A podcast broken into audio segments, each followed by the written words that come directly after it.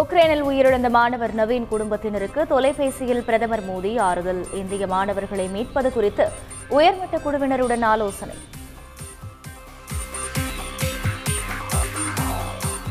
உக்ரைனில் சிக்கிய இந்தியர்களை மீட்பதற்காக சி செவன்டீன் ரக விமானப்படை விமானம் ருமேனியா செல்கிறது.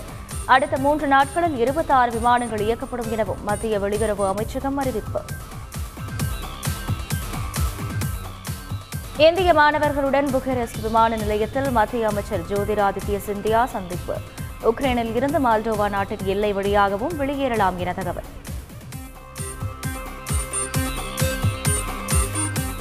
உக்ரைனில் இருந்து சென்னை திரும்பிய தமிழக மாணவர்கள் விமான நிலையத்தில் அமைச்சர் மஸ்தான் தலைமையில் வரவேற்பு.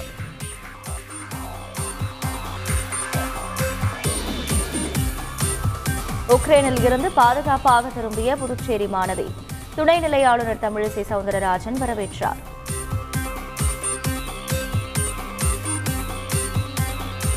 உக்ரைனில் உயிரிழந்த கர்நாடக மாணவர் நவீன் உடலை கொண்டு வரும் பணிகள் தீவிரம்.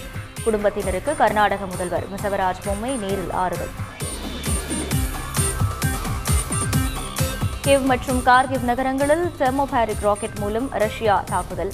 உலகின் இரண்டாவது மிகப்பெரிய டவர் அருகே நடந்த தாக்குதலில் எட்டு பேர் உயிரிழப்பு.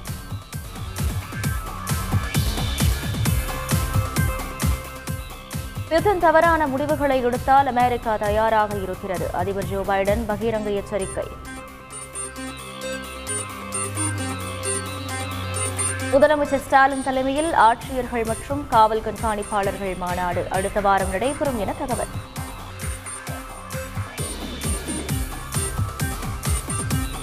மேயர் நகராட்சி தலைவர் உள்ளிட்ட பதவிகளுக்கு மறைமுக தேர்தல். கூட்டணி கட்சிகளிடையே திமுக பேச்சுவார்த்தை தொடக்கம்.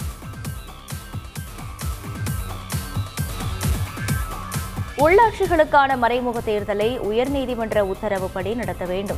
மாநில தேர்தல் ஆணையத்திடம் அதிமுக மனு.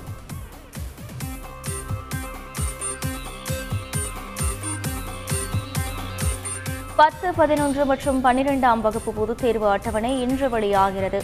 ஏப்ரல் மாதமே நடைபெறும் என எதிர்பார்ப்பு.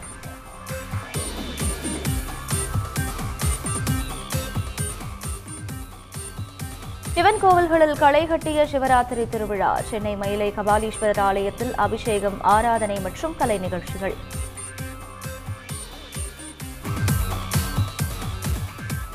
தஞ்சை பெரிய கோவிலில் பெருவுடையாருக்கு அபிஷேகம் ஆராதனை. இந்தியா முழுவதும் இருந்து வந்த கலைஞர்களின் பல்வேறு விதமான நாட்டிய நிகழ்ச்சி.